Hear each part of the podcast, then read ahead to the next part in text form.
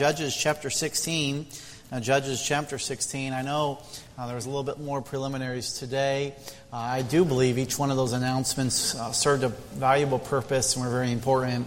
I think you can see that we're passionate about reaching uh, the young generation, uh, of course, teenagers, young adults. That's one reason why we're building our family center with an indoor playground and gymnasiums.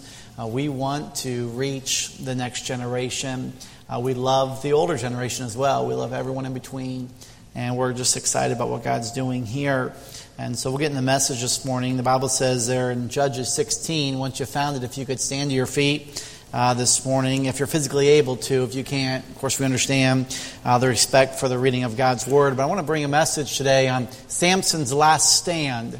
Samson's last stand. And really, it will culminate the mini series and a bigger series of Samson's life of course, some of the judges barely got a verse, and Samson got four chapters. So we've learned a lot from him, and we'll finish it off today. The Bible says, But the Philistines, in verse 21, took him and put out his eyes and brought him down to Gaza. And if you remember, Gaza was a city he had voluntarily gone to not too long before. Gaza was a very powerful city, very influential city. It was really the capital of the five cities of Philistines there, and bound him with fetters of brass, and he did grind in the prison house. Howbeit the hair of his head began to grow again after he was shaven. Then the lords of the Philistines gathered them together for to offer a great sacrifice unto Dagon their God, and to rejoice, for they said, Our God hath delivered Samson our enemy into our hand and when the people saw him, they praised their God, for they said, Our God hath delivered unto our hands our enemy and the destroyer of our country, which slew many of us. And it came to pass, when their hearts were merry, that they said, Call for Samson, that he may make a sport. And they called for Samson out of the prison house, and he made them sport, and they set him between the pillars. Lord, we sure do love you. Thank you for loving us. Thank you for another Sunday to serve you. Thank you for a great crowd coming out in the middle of the summer, being here and being in their place. Thank you for the many guests you brought our way, or those traveling through, uh, those who are faithful members, and everyone in between. I pray that each and every person knows that you love them, knows that we love them, and we are just so thankful that we get to serve together, you. And Lord, be with those this morning that may not know you as their personal Savior. May they come to that saving knowledge today. And be with those maybe who are a little bit distant and just kind of coming back a little bit. Lord, may you just work in their hearts. Lord, may you work in our hearts who are faithful. Lord, we always need to grow. None of us have arrived. Uh, Lord, we've all done things we regret. We have things we're trying to bounce back from. And at the end of the day, we all just need you. That's why we're thankful for you and your love for us. Uh, be with the nursery workers, the teens, the children, all that's going on this morning. May you be glorified and praised, Lord. May you fill me with your Holy Spirit power. I need you. In Jesus' name, amen. Uh, you may be seated. Uh, there's a story about a customer who was a little uh, wanted to return a pair of jeans they had gotten, and they went up to the service uh, clerk and they went to return them, and the, the customer uh, uh, said, You know, why are you returning these? They said, Well, the jeans were a little too tight. And the clerk said, Oh, okay. Was there anything else wrong with the jeans? And the customer said, Yes, they hurt my feelings. And, uh, you know, reminds me of a little girl who finally got to attend a wedding for the first time. She's so excited. And she noticed the bride had white dress on. And so she asked her mother, she said, Why in the world does the bride have white on? And the mother replied to the girl, Because white is the color of happiness. And it's the happiest day of her life today. The little girl sat there for a little bit and then she piped up and said, Well, why is the groom wearing black? You know, sometimes, especially when you have children, we can fail miserably at explaining things. And uh, we can fail at sometimes. And we all fail. That's because of our sin nature. And sometimes, like Samson, we fail in big ways. It reminds me of the fellow who said, I do not fail the Lord often, but when I do, it sure is a thing of beauty. And oftentimes we can fail, we can falter. We look at the Hall of Faith in Hebrews 11 and say, wow, what great man and woman of God, what great faith! If only we could do that! Well, it could also be the Hall of Failures. Abraham is mentioned of great faith, but yet he lacked faith to believe God's promise when he went down to Egypt. He lied about his wife there. Sarah, of course, that great woman of God, she also laughed at God and mocked at his promises. Moses committed murder, tried to cover it up. Isaac, the great patriarch, lied about his wife. Joshua, full of pride, failed to pray before he attacked Ai, nation of Israel. And the story goes on and on of men and women God used in a great way, but yet they had their moments where they failed. Samson, once again, was a judge of Israel, but yet he failed time and time again. But God still used him. And speaking of failure, there was a story about a lady who had a collection of vintage uh, kitchen utensils, and one that she could not figure out what the purpose was or what it was called.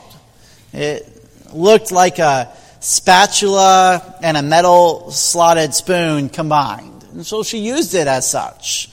And she had invited many people over and she hosted. She had that thing there she used. And, and it always was displayed in a decorative ceramic utensil caddy for all to see. She never could figure it out till one day she was at a garage sale, at a yard sale. And she found this particular utensil in its wrapping, original wrapping.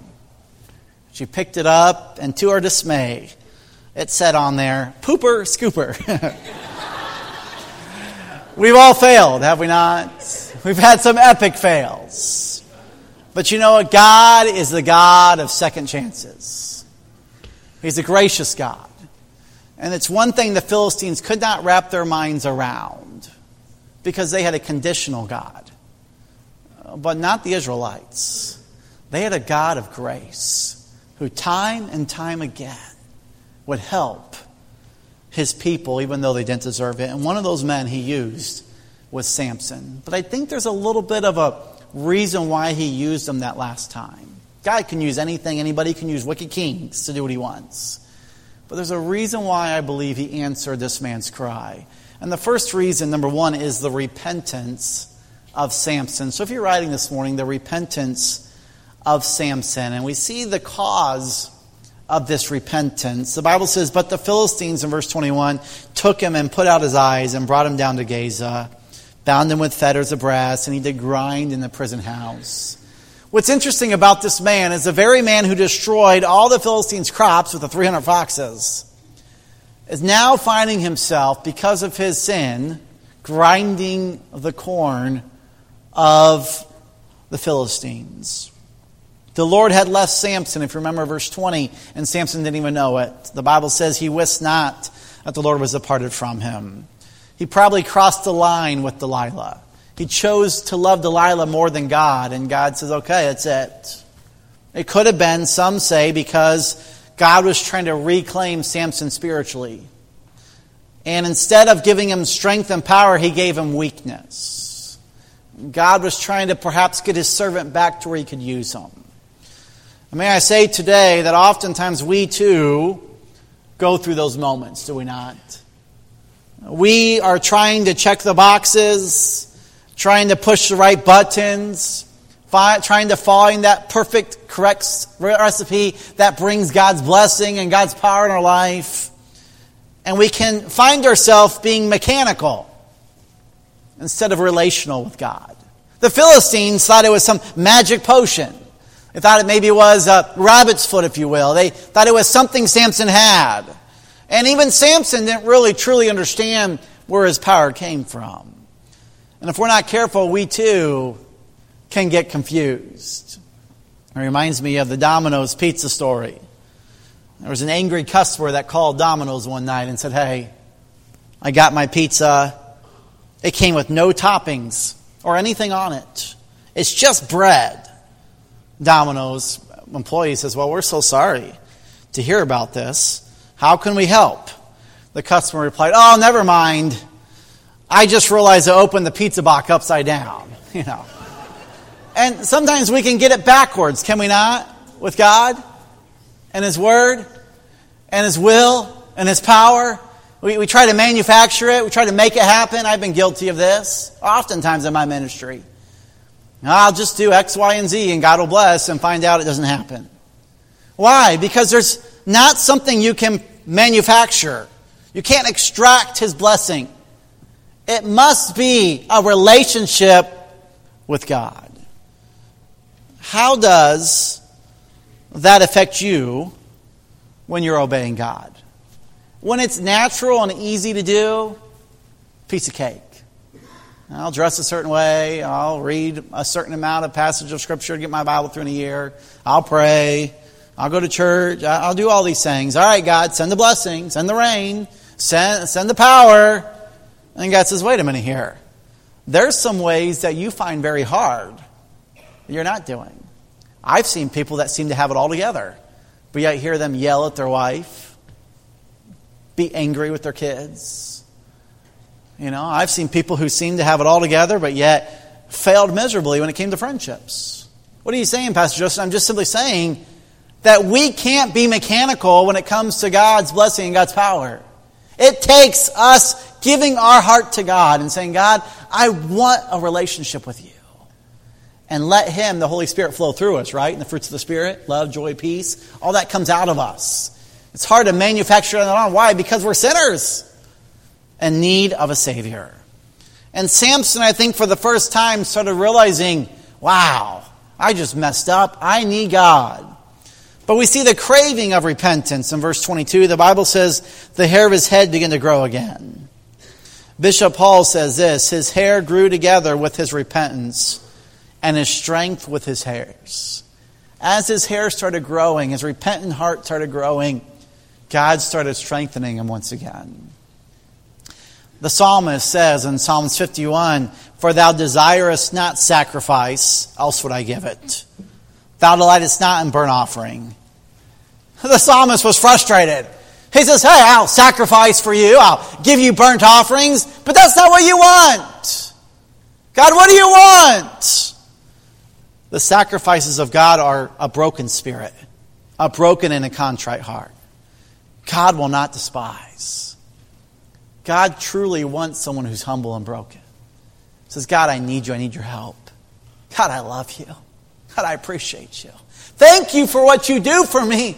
I want to spend time with you. I love you. And God says, hey, that's what it's all about. And so we see the repentance of Samson brought about a renewal of his vow with God. So, number two, the renewing of his vow with God, if you're writing, the renewing of his vow with God. The Bible says after he was shaven. You say, what is so special about that? I shaved this morning. Uh, probably many of you did. What is so special about that? Well, it shows us that hair grows, right? Hair grows and grows and grows and grows and grows. It doesn't stop growing. And that is what happened to Samson. What's interesting here is the Philistines were told to do what? Shave my head.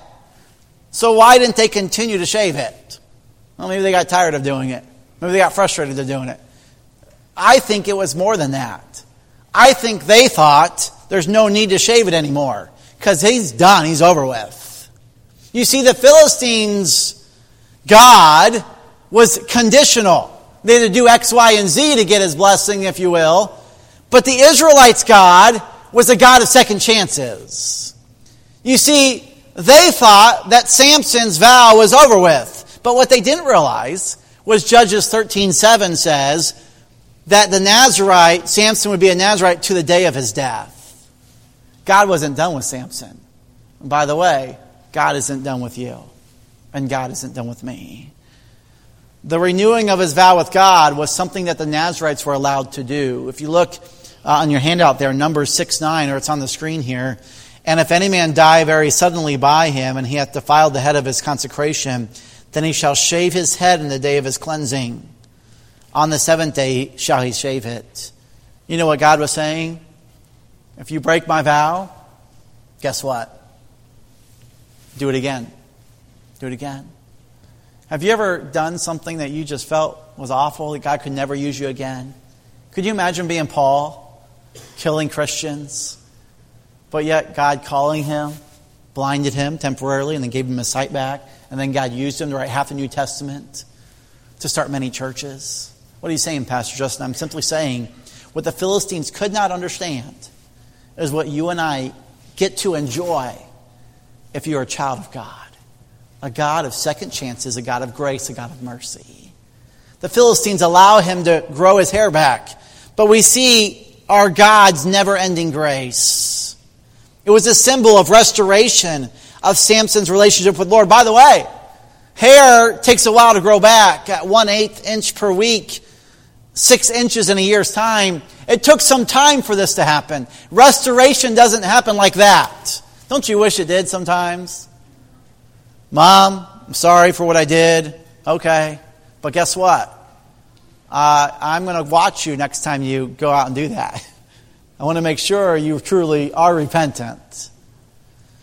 And it was going to take some time for Samson to truly be repentant and be restored. But yet God's grace never ended. And aren't you thankful today for God's grace for you and I? 2 Timothy 2:13 If we believe not, yet he abideth faithful. He cannot deny himself. Proverbs 28:13 He that covereth his sins shall not prosper, but whoso confesseth and forsaketh them shall have what? Mercy. Jeremiah 33 8 I will cleanse them from their iniquity, all their iniquity, whereby they have sinned against me, and I will pardon all their iniquities, whereby they have sinned, and whereby they have transgressed against me. Aren't you thankful for forgiving God? You say, okay, I just have God's grace. Why do I need to do right? I can just keep, keep confessing. Oh. Do you want to go through what Samson had to go through? Eyes poked out. There is a price to sin, but I'm thankful for God who pardons sin. But may we still try to live a life of purity for God so that He can use us in greater ways than we ever thought possible.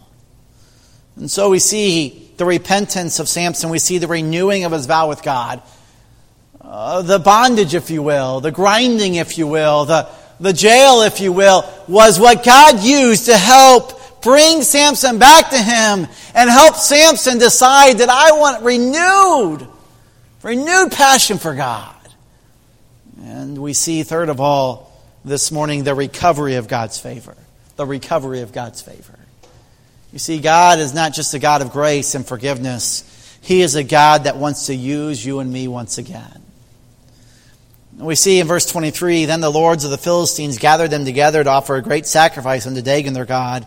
And it came to pass in verse 25, when their hearts were merry, that they said, Call for Samson that he make a sport and they called for Samson out of the prison house and had made them sport, and they set him between the two pillars. There's really a contest going on. And sports here for us to be entertained is maybe going to the Moda Center and seeing the Blazers play, or maybe going to Autzen Stadium and watching the Ducks play, or maybe Reser Stadium if you're a Beavers fan, whatever the case may be. You go to be entertained by sports, or maybe a racetrack, or something like that. But in those days, there wasn't a lot of sports they would do a different type of entertainment. They would do dancing and, and crazy stuff and, and music and alcohol, big festivals, and, and they would call it worship and sacrifice to their God. And so they come together, and we see the spite of the Philistines brought God's favor once again. You say, how does that happen? Well, the Bible says they're, they're giving ambiance to their God. Dagon, the Bible says, is a, is a God that was a sea like monster. Uh, from the waist up, it was a man. From the bottom down, it was like a giant fish. Could you imagine praying to that God? And that was Dagon. And the reason why was in those areas, it was a coastal area, and much fishing was done by the Philistines. And so they wanted Dagon's blessing because that would help them be, get more fish and be more successful and have more money. And so they're praying to him, they're, they're rejoicing to him, they're worshiping him, and they're giving all the credit because they say, Our God, Dagon, hath delivered Samson, our enemy, into our hand.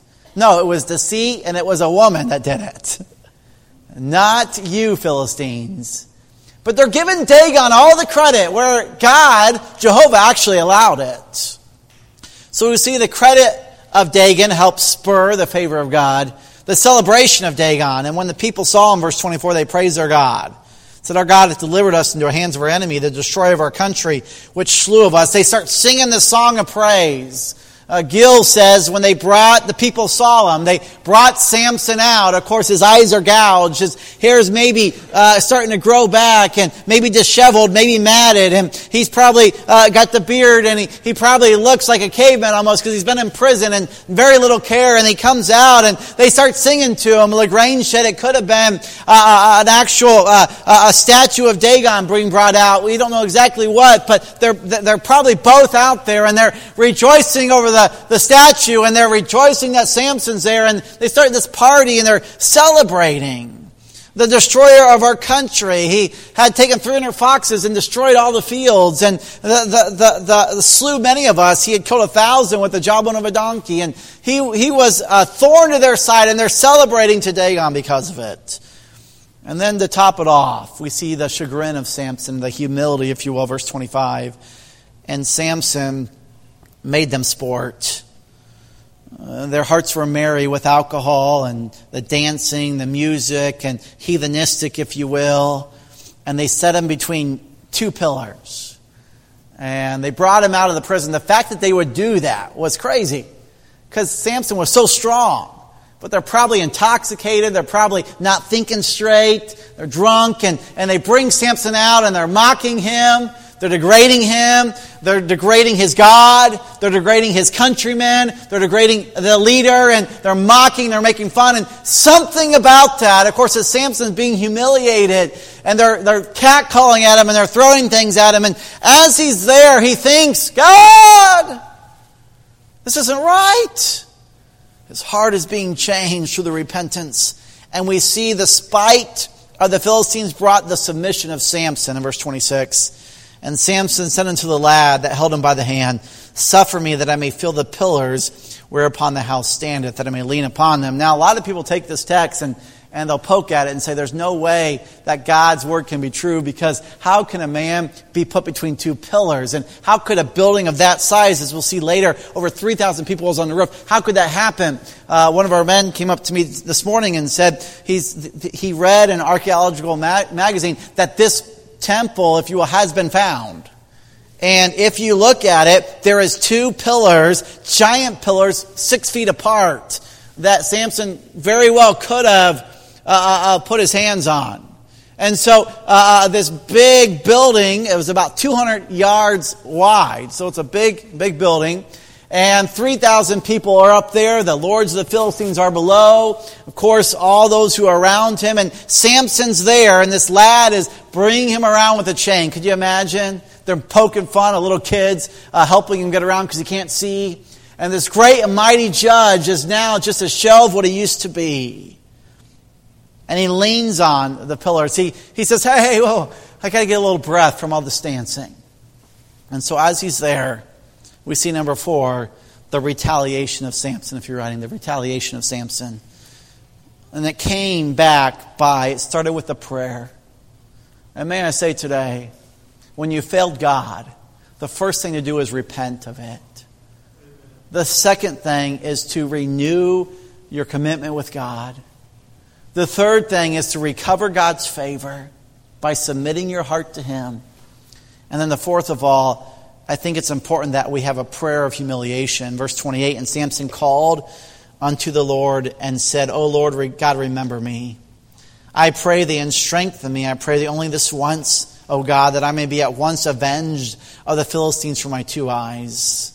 Could you imagine seeing Samson a prayer not of malice or revenge, but a prayer of crying to God to avenge and vindicate the whole commonwealth of Israel, his God, it was his duty as judge to do it. Can you imagine him praying out to God with humility, saying, God, I don't deserve your power. I finally have understood that that power is from you, and I cannot do this without you. By the way, that's a good place to be, is it not? When you realize you cannot do it without God's help. I'm a parent of, father of four wonderful children, and I realized a, a long time ago, the first six months, I thought I had it figured out. From then on, I realized I don't have it figured out. But I do know one thing God's Word has all the answers, right? And I do know a daily walk with God and leaning on Him. He just has a way of helping guide us, lead us. godly parents in this room here who's gone before us and, and encouraged us, and, and, and the, the ministries here of Grandview Baptist Church. It all plays a huge part. We need God every day. We see this prayer of humiliation, and I want us to see also the push of faith. It truly was faith. Look at verse 27. Now the house was full of men and women, and all the lords of the Philistines were there.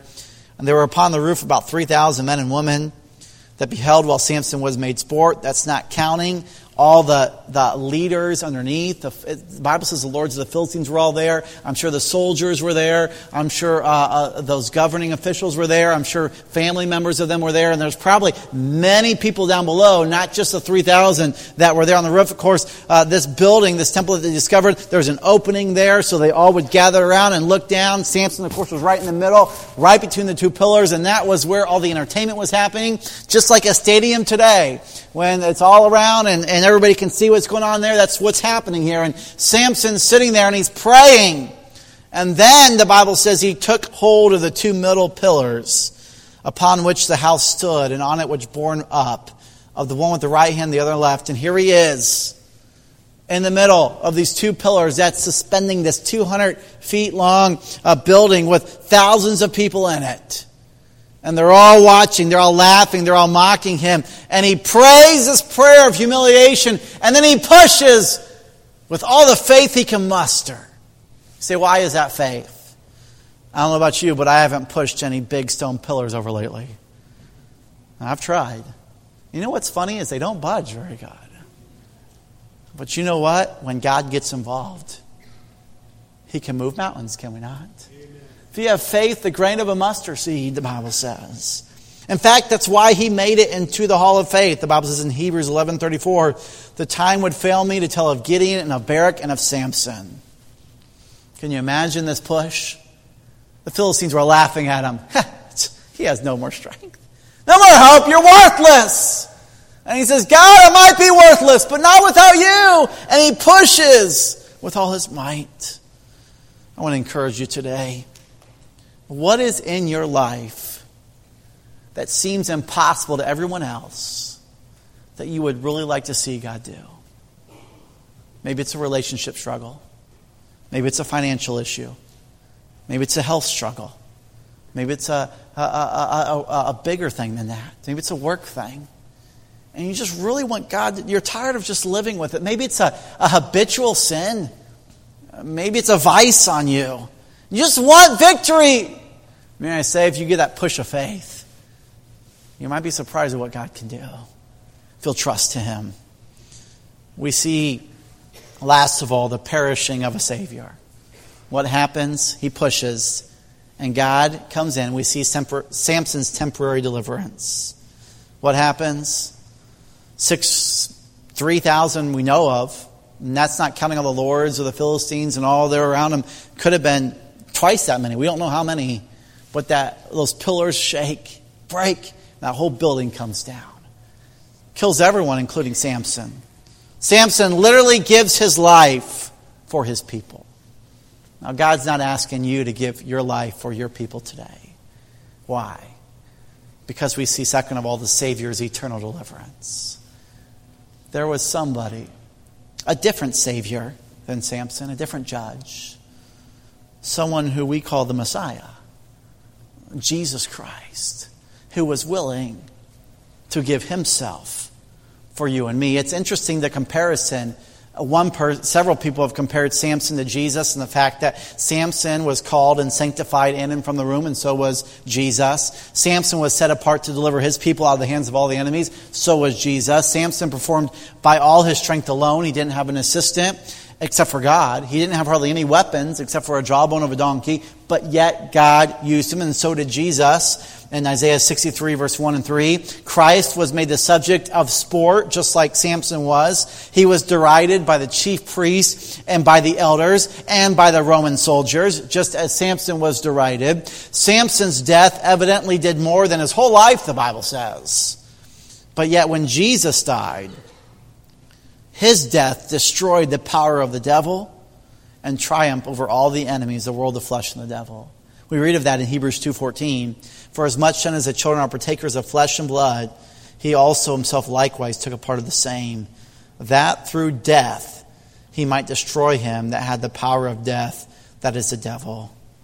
You see, Samson's death achieved the limited role God had raised him up for. He began to deliver the people from the Philistines. But what's interesting is Jesus Christ didn't do a temporary deliverance. Jesus Christ did a permanent eternal deliverance. 1 Peter 3:18 for Christ also hath once suffered for sins the just for the unjust that he might bring us to God being put to death in the flesh. Hebrews 10:10 by the which while we are sanctified through the offering of the body of Jesus Christ once for all Samson was the only one that God used to destroy all those Philistines, but yet Jesus Christ didn't die a temporary death, did he not? He died a death that conquered all the sin of all mankind. All the sin we see around us, Jesus paid for that on the cross. All your sin and all my sin, the bad things we've done, things we've looked at, things we've said, the emotions that we got allowed get out of control the things that drag us down and so easily beset us, as Paul says, Jesus Christ died on the cross for you and me. And what did he do? The Bible says in Colossians 2.15, and having spoiled principalities and powers, he made a show of them openly, triumphing, triumphing, triumphing over them all in it. You know what's interesting to me? Is that oftentimes we find ourselves grasping for a temporary deliverer. Maybe it's ourself. Maybe it's our deeds. Maybe it's pleasing somebody. But at the end of the day, Jesus Christ took care of it all for us. He's the only one who can cleanse us from our sin.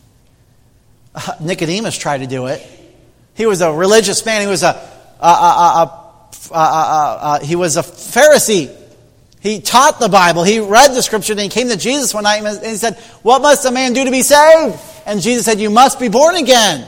Not of your mom, but of the Spirit. I am the way, the truth, and the life. No man comes to the Father but by me. There must come a time in your life when you realize, I cannot do it on my own. The Ganges River is one of the world's largest freshwater outlets. It's, it's, it's the third largest after the Amazon and the Congo. It comes from a glacier in the western Himalayas and drops down a steep mountain canyon all the way uh, to India's fertile northern plain. And it, it actually empties into the Bay of Bengal and it supports a quarter of India's 1.4 billion people and all of Nepal and part of Bangladesh. It, it, it helps take care of all their water supply. This water, which starts off so pure, by the time it gets down to the fertile plain, all these things from uh, uh, uh India, uh, uh, from their factories and towns, the arsenic, the chromium, and, and mercury, and, and, poisonous byproducts, actually will pollute this river. It becomes one of the most pure river when it starts, and then the most polluted river when it gets to the bottom. There's been much scientific evidence and study about this, and it's been proven this is one of the worst drinking waters ever. But yet, India will not do anything about it. You say, why in this world? Because the National Geographic explains that it is a sacred waterway worshipped by a billion Hindus as Mother Ganga. It's a living goddess with a power to purify the soul and to cleanse itself. So, though they know it's been proven, it does not. In their minds, it's not what's been proven, this is a goddess, and this river does not need to be purified. It is fine. But yet the reality is, it's polluted. And this is the belief that the river can clean itself and cannot be polluted, but can go on forever. Do you realize this morning, dear church, that there is people all over this world today that in their minds, they think that they're good enough? In their minds, they do not need a Savior. In their minds, it's okay. But the reality of the truth is, they're polluted by sin. You're polluted by sin. I'm polluted by sin. Wherefore, as by one man sin entered into the world, the Bible says, and death by sin. So death passed upon all men, for the all have sinned. For all have sinned and come short. The wages of that sin is death. You say, Pastor Justin, I don't know if that's true. I'm, I'm a pretty good person. Yes, but you've been polluted by sin. You've missed the mark. And that sin is going to destroy you. You say, well, what, what do we do? How do we get purified? There's nothing you can do except for go to hell to pay for your sin. But there is something that God has enabled you to do if you'll receive his free gift of salvation. The Bible says, For God so loved the world that he gave. The Bible says, uh, His only begotten Son, for whosoever shall call upon him, Lord, shall be saved. But God commendeth, God gave his love toward us in that while we were yet sinners, Christ died for us. Do you understand this morning that in your mind you can go on thinking whatever you want, but the reality is you're not good enough. The reality is, Justin Lame is not good enough. The reality is, Jesus Christ is the only one who could take our sin debt because he was God in the flesh. You must pray and invite Jesus Christ into your life. You must repent of your sin as Samson had to. You must accept the gift of God into your life. Do you believe that? Will you accept that? I did that as a 10 year old boy and it changed my life and it can change yours too. Every head bowed, every eye closed this morning. I don't know about you, but maybe you feel a little polluted. Maybe you're crushed by sin in your life. Maybe you feel like there's got to be another way. I've tried so hard. I've worked so hard, but I'm just not cutting the mustard. May I say today that Jesus Christ knew that would happen. So he provided a Savior. And his Jesus Christ had died on the cross to pay for your sin. How many would say, Pastor Justin, wow, I never really fully understood that or accepted that in my life. And today I realize for the first time that I need a Savior. I've tried some temporary options, but I want an eternal salvation with Jesus Christ. If Jesus Christ would let me, I'd love a relationship with Him. I'd love to accept Him into my life. With heads bowed and eyes closed, I won't embarrass you, I promise you. I want to pray for you, though. I want to give you that opportunity this morning, as I was able to as a young boy. How many would say, Pastor Justin, that's me? I need Jesus in my life. I, I want to know for sure I'm going to heaven. I, am done doing it on my own. I need Jesus and Him alone. Pastor Justin, will you pray for me? If that's you this morning, will you slip up your hand real quick and then put it down? God bless you. I see that hand. Anybody else this morning? say, Pastor Justin, that's me. Maybe in the balcony. Maybe in the lower. Say, Pastor Justin, that's me. I need Jesus Christ as my personal Savior. If you just raise your hand, say something like this. Say, Dear Jesus, I know I'm a sinner. I deserve to go to hell but I don't want to go there. Please come into my heart and save me and take me to heaven when I die. I believe and trust in you and invite you into my heart. Thank you, Jesus. With heads bowed and eyes closed, how many say, Pastor Justin, that's me? I just prayed that prayer for the first time. Will you rejoice with me that you would just slip your hand real quick? I want to rejoice with you. Anybody today? God bless you.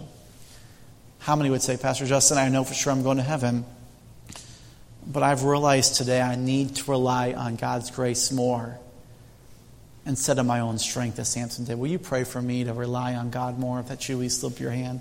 God bless you. I see hands all over. Maybe there's someone that would say, I'm feeling a little weak today, but I, I need God's strength. Will you pray for me, Pastor Justin, that God will give me his strength? Is that, if that's you, we slip of your hand. I want to pray for you. God bless you all over. I see your hands. And then maybe, how does the manner and achievement of Samson's death, though you don't need to give your life, Jesus Christ did it, how does it cause you to appreciate what Jesus did for you so much better? Jesus Christ did so much for us. The least we can do is receive him into our life and to serve him. Lord, we sure do love you. Thank you for loving us. Lord, I pray you'll bless the invitation time. I pray you help us today as we seek to reflect on you and what you gave us today. May we, as we go forward, we'll continue to put you first in our life.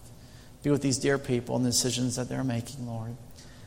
In Jesus' name, amen. If you could stand to your feet, the music's going to play. What we do at our church is have just a time of invitation. This is the time we invite you to come forward if you would like and spend some time in prayer with God. You can do it there in your pew, that's just fine. But will you take some time and talk to the Lord? Maybe you'd like to follow Lord in baptism. Maybe you'd like to join the church. Maybe you'd like to make a spiritual decision. We'd love to pray with you. I just want to encourage you not to leave today until you've taken that time with God. God loves you.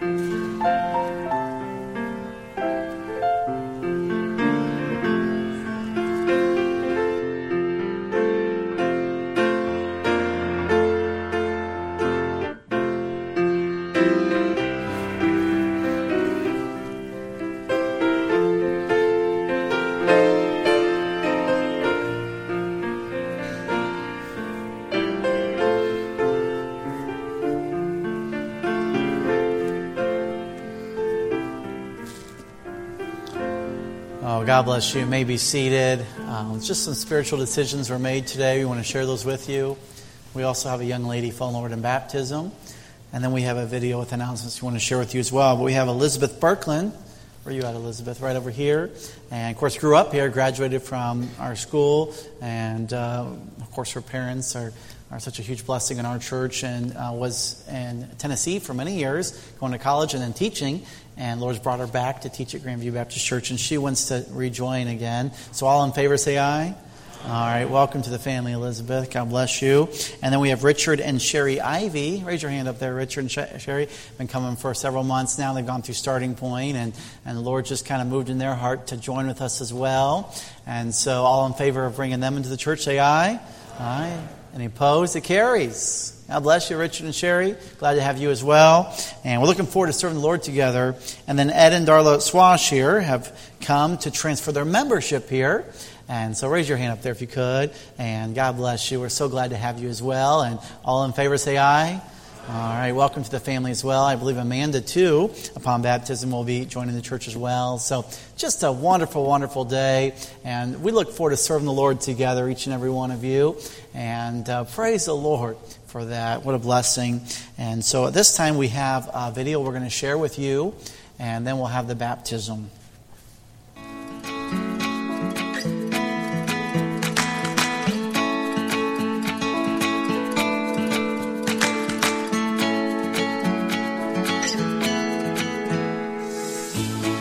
Good morning and thank you for joining us today. We hope this morning's service was a blessing to you. Join us tonight at 5 for our Level Up teaching and training modules. Come and choose two of the modules on various topics from the lineup. Don't miss the special time of training with something for every Christian. Mark your calendars for the church-wide outreach Saturday, July 1st at 10:15 a.m. Join us for a delicious breakfast and an opportunity to share your faith in our community. We're excited about Teen Camp coming up July 31st through August 4th. And if you know your teenager's going, please sign up on the welcome desk. There's a sign up sheet for Teen Camp. Also, information booklets on Teen Camp out there on the welcome desk as well.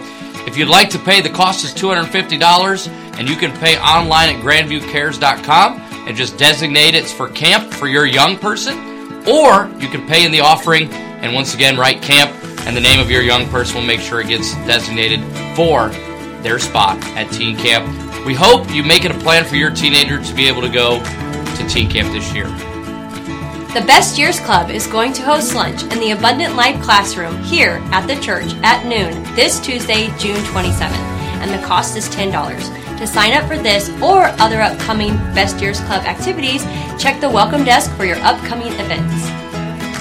Make plans to join us for God and Country Day on Sunday, July 2nd. We will have patriotic services with special music at 8:30 and 11 a.m. There will also be a picnic at Rivercrest Park in Oregon City from 5 to 8 p.m. Please help us by bringing plenty of sides and desserts.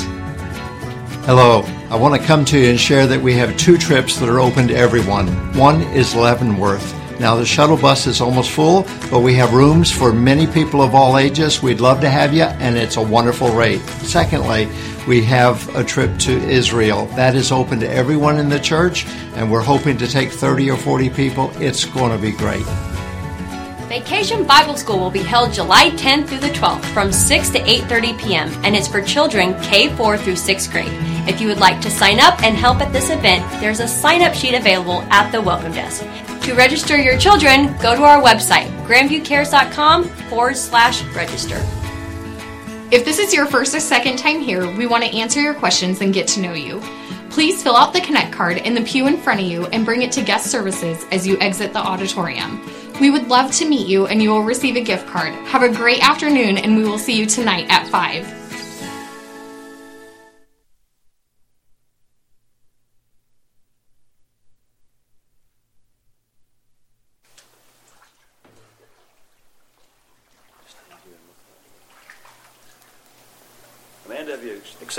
Your Savior? Yes. Praise the Lord. Amanda, upon a public profession of your faith in Christ, I baptize you in the name of the Father, the Son, and the Holy Spirit. Buried in the likeness of his death, raised in the likeness of his resurrection.